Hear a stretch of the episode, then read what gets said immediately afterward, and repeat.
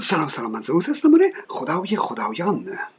خبرهای دردآور اعدام در این رژیم کوفتی در هفته های اخیر بیشتر شنیده میشه. طبق گزارش سازمان حقوق بشر سال 2022 ایران 582 اعدام داشته. البته این چیزی که اونها خبردار شدن. میشه هفته 11 اعدام.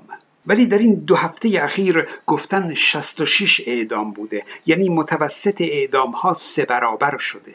انواع جرم ها رو برای اعدامیان مطرح کردند. از قتل و مواد مخدر گرفته تا سب و نبی و نکته ای که می‌خوام بهش اشاره کنم همین اعدام در ایران به جرم سب و نبی هست.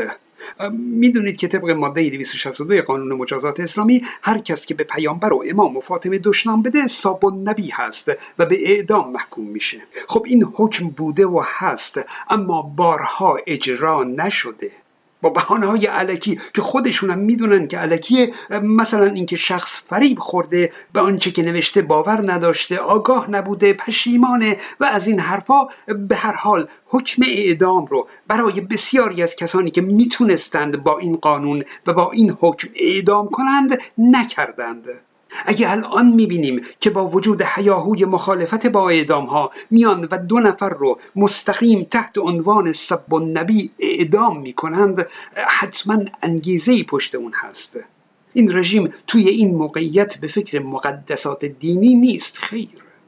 آقای علی متحری گفته آثار اعدام برای سب و نبی مثبته. باعث میشه که توهین به پیامبر باب نشه.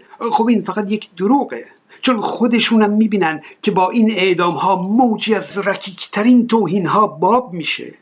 پس انگیزه نظام از این اعدام ها چیه؟ خب حکومت برای انحراف افکار عمومی خبرسازی می‌کنه. این رو بارها نشون داده. مثلا اگه بخواد اخبار جهان رو منحرف کنه میگه حزب الله دو تا موشک پرت کنه. تا به خیال خودش خبرها رو منحرف کنه. و برای انحراف از اخبار شبکه های فارسی هم در حد محدودتری مثلا بوده که اعدام کرده. مثل اعدام روح الله زم. اما به نظر من الان رژیم حتی به دنبال انحراف خبرها هم نیست. چون خبر خاصی در جریان نیست. یعنی رژیم اعدام کرده که خود اعدام بیاد در رأس خبرها. هدفش همین بوده. خب منطق اونها ایجاد وحشت هست تا مردم از روی ترس از رژیم اطاعت کنند. این رو از دین یاد گرفتند و این روش جواب داده. براشون موفقیت آمیز بوده. وحشت باعث سکوت میشه. البته تا یه حدی.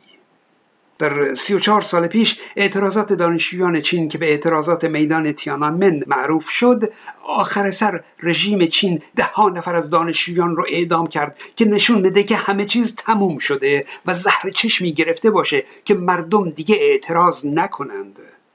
حالا این رژیم کوفتی هم همین کار رو داره می‌کنه. این دو نفر رو به جرم اینکه کانال تلگرامی داشتند به عنوان ارتداد سوزاندن قرآن و توهین به مقدسات اعدام کردند.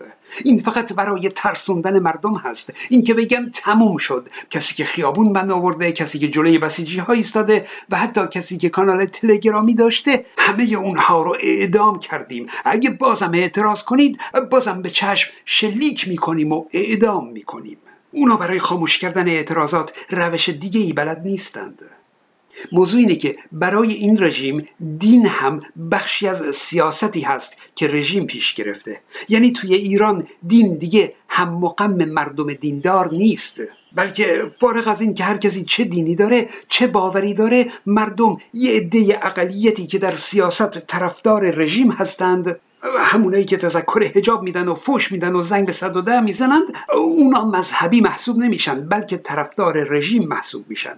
و یه عده کثیری هم که مخالف رژیم هستند. دیگه الان برداشتن هجاب مخالفت با دین محسوب نمیشه بلکه مردم اون رو یک حرکت سیاسی تلقی می‌کنند برای مخالفت با رژیم. همینطور این اعدام ها. مردم اونها رو سیاسی می‌دونند. اعدام عزیزانی مثل یوسف مهراد و صدرالله فاضلی زاره برای مردم درست مثل اعدام محسن شکاری و مجید رضا رهنورده. فرقی نمی‌کنه. این نیست که یکی جنبه دینی داشته باشه و دیگری جنبه سیاسی نه. در ایران دین دیگه فقط سیاسیه. دیگه یک موضوع اجتماعی نیست.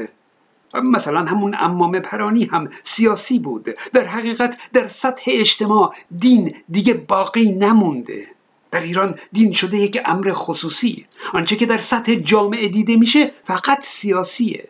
و من فکر می کنم که با سقوط این رژیم کوفتی و پیروزی انقلاب ملی ایران در یک حکومت دموکراتیک یواش یواش تازه دین به سطح اجتماعی برمیگرده.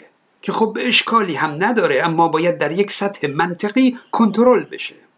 در حد اینکه مسلمان های عزیز برای خودشون نماز جماعت و کلاس قرآنی داشته باشند. بدرود دوستان.